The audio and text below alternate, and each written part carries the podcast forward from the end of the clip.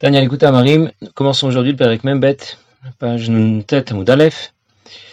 Dans le Péric précédent, nous avons expliqué euh, qu'il était absolument nécessaire d'avoir recours à la crainte de Dieu. La crainte de Dieu devait accompagner notre service de Dieu. Avodat Hashem devait être motivé par de la crainte. On a fait la distinction entre Yira Tata, Yira Ila. La crainte inférieure, c'est-à-dire la crainte la plus basique, celle qui est nécessaire euh, pour engager la pratique des mitzvot et l'étude de la Torah. On a distingué de Yiraïla, de Yiratata, Yiraïla, la crainte supérieure, qui n'est pas simplement une crainte de Dieu qui est davantage ressentie, mais qui est complètement différente. Et pour cela, l'Admorazaken continue et dit, Vini avec ce qu'on expliquait plus haut, Benyan Yiratata, au sujet de Yiratata, de cette crainte basique, cette crainte qui est nécessaire, suffisante pour s'engager à pratiquer Torah Mitzot, craindre Dieu parce qu'il est le roi, parce qu'il faut lui obéir, parce qu'il y a des règles, comme quand on craint quelqu'un qui nous regarde, tout simplement. On a parlé des différentes façons de concevoir cette crainte de Dieu. Mais euh, on va maintenant comprendre Yuvan Etev Mashkatu Bigmara. On rapporte un passou qui dit Veata Israël et maintenant Israël. Qu'est-ce qu'Hachem te demande? Seulement de le craindre.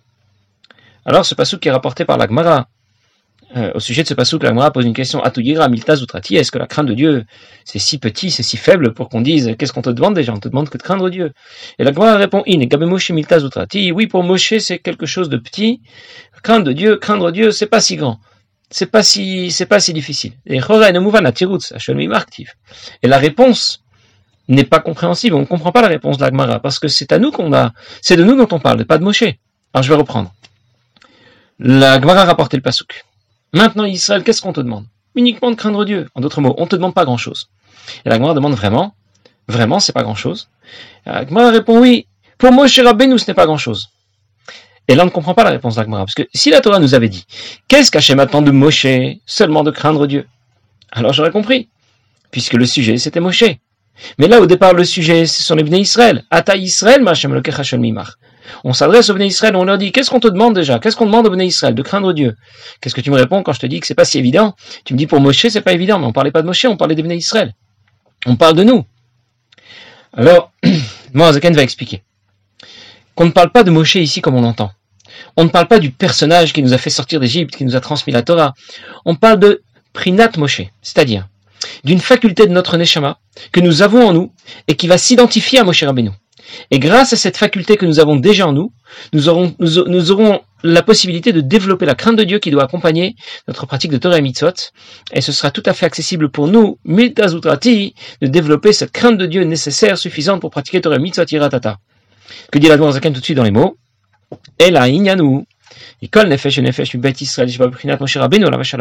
Chaque juif porte en lui, dans sa neshama, une des facultés de sa neshama s'appelle Prinat Moshe. On va expliquer tout de suite de quoi il s'agit. Moshe Rabbeinu fait partie des sept bergers du peuple juif, les sept grands maîtres du peuple juif, qui apportent Chayut, la vie, Ve'elokut, et le divin, à l'ensemble des Neshamot Israël. Je termine de traduire et je vais reprendre tout ça.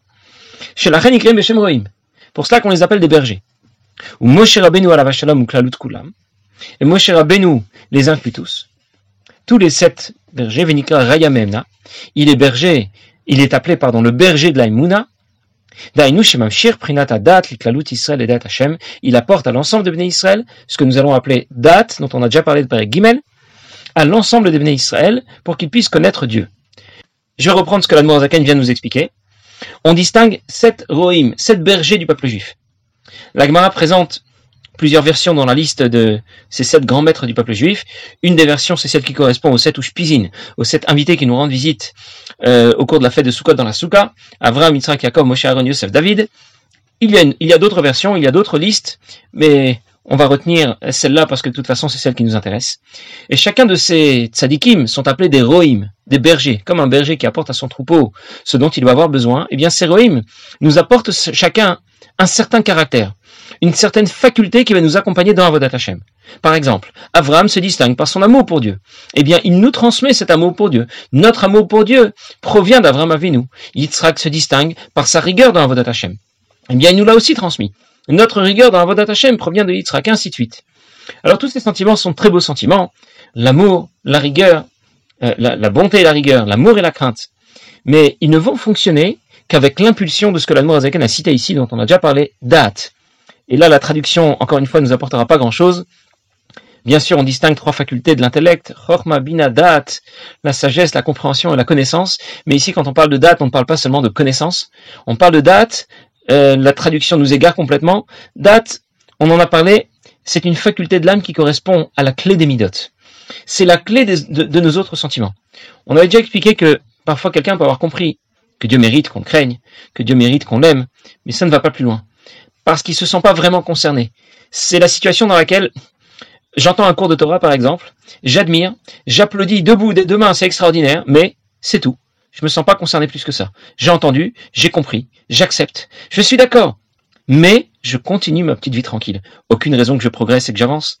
Qu'est-ce qui lui manque? Il lui manque ce qu'on appelle date. Il n'a pas parfaitement intégré ce qu'il avait compris. C'est ce que Moshe nous va nous transmettre. Maintenant, d'une manière plus générale, les sept rohim, disait la nous amènent Chayut Velokut. Le Weinberg, dans les Shurim Sefer Atania, explique. Chayut, c'est la vie, l'enthousiasme, c'est-à-dire l'amour et la crainte. Euh, ce qui va nous amener plus de Chayut, plus de vie, d'énergie et de motivation dans la pratique de Torah Mitzot.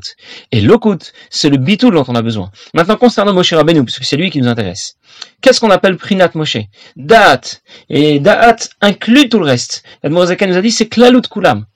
Parce que comme je viens de dire, Da'at, c'est la clé des midotes qui suivent, c'est la clé des sentiments qui vont suivre. Sans Da'at, je peux comprendre parfaitement ce qu'on m'a appris, mais je ne bouge pas pour autant.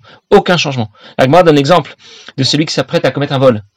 Et du fond de sa cachette, avant de passer à l'action, il prie Dieu, que Dieu le fasse réussir, que la police ne l'attrape pas, que le butin soit conséquent.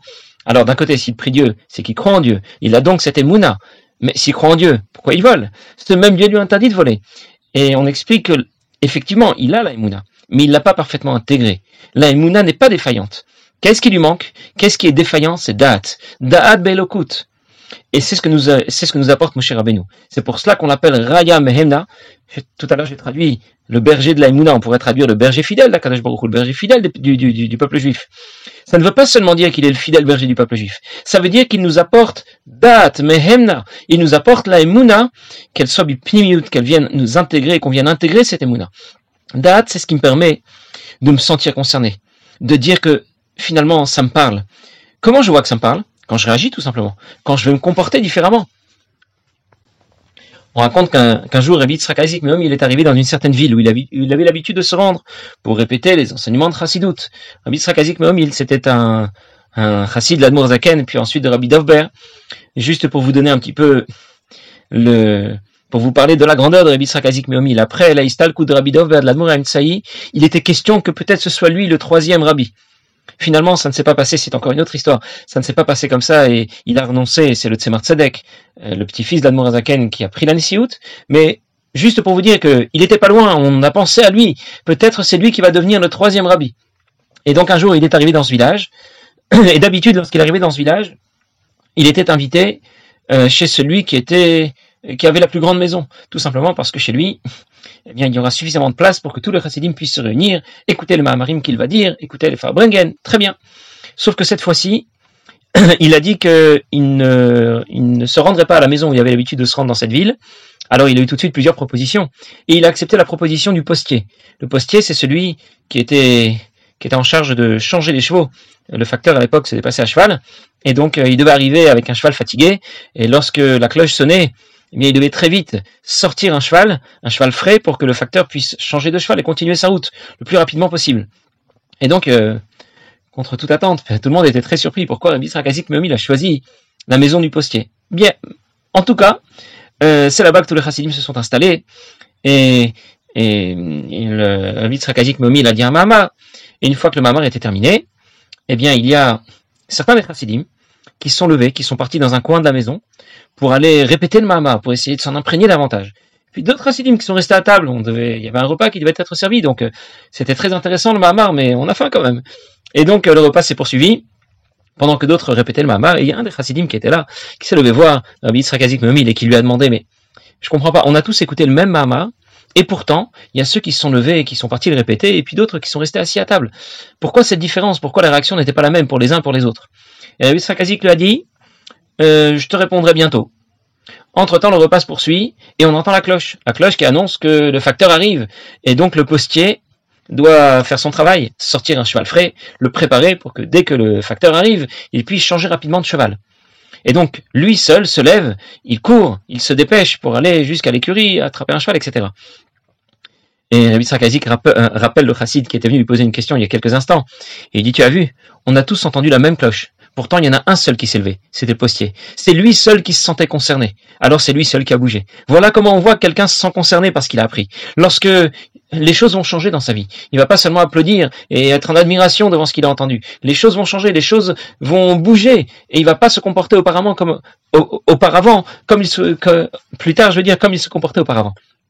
L'exemple bien connu pour euh, euh, comprendre ce que veut dire euh, euh, c'est l'exemple que donne, je crois que c'est Shmuel Greenham qui donne cet exemple au sujet de cet agriculteur qui avait un lamed, un enseignant qui en même temps enseignait à ses enfants et qui en même temps euh, était là pour gérer toute la partie euh, toute la partie administrative de la ferme, de l'activité agricole. Et il reçoit une lettre, une lettre qui annonce que le père du paysan est mort. Alors le lamed lit la lettre et puis, quand le paysan lui demande alors qu'est-ce qui est écrit dans cette lettre, et quand lui, lui en dit le contenu, eh bien le paysan lui s'évanouit parce qu'il apprend une si, il est sous le choc, il apprend une très mauvaise nouvelle. Et pourquoi le Lamed, lui, ne s'est pas évanoui? Parce que c'est pas son père, ça le concerne pas. Et donc, les deux ont eu la même nouvelle, mais il y a un que ça a touché, et l'autre que ça n'a pas touché. Voilà ce qu'on appelle prinatadat. Voilà ce que nous transmet Moshe Rabbeinu, mais chacun va développer prinatadat différemment ce que dit tout de suite la chacun en fonction des moyens de sa neshama. Et puis, en fonction aussi, de sa racine spirituelle. Tout dépend à quel niveau elle se ramifie auprès de la Neshama de Moshe Rabbeinu, La de Moshe Rabbeinu elle-même est ancrée, voit son origine spirituelle au niveau de date, des dix du monde de Hatzilut, et date est connecté avec Maatzilan. Le Maatzil, c'est celui qui précède le monde de Hatzilut, Et donc la connexion se fera avec Akadosh Baruch par l'intermédiaire de Prinat date, date de Hatzilut, qui elle-même, euh, elle-même par l'intermédiaire de Moshe Rabbeinu jusqu'à la Neshama de chacun. Chez Dato ou Amada. Dans le monde de Hatzilut, Dieu et ses sphirotes ne font qu'un. En d'autres mots, Neshama de Moshe Rabbeinu, c'est la Neshama qui joue le rôle d'intermédiaire entre nos Neshamot et Akadosh Baruch Et en cela, il nous apporte, il, nous apporte Prinatadat. Je pense que j'ai déjà raconté cette histoire du Rosh Shiva, qui en même temps, c'était un Rosh Shiva, pas dans une Yeshiva Chabad. Je me souviens plus tout de suite de son nom, mais il me semble que j'ai déjà raconté. Et il avait, il faisait en même temps le commerce du bois.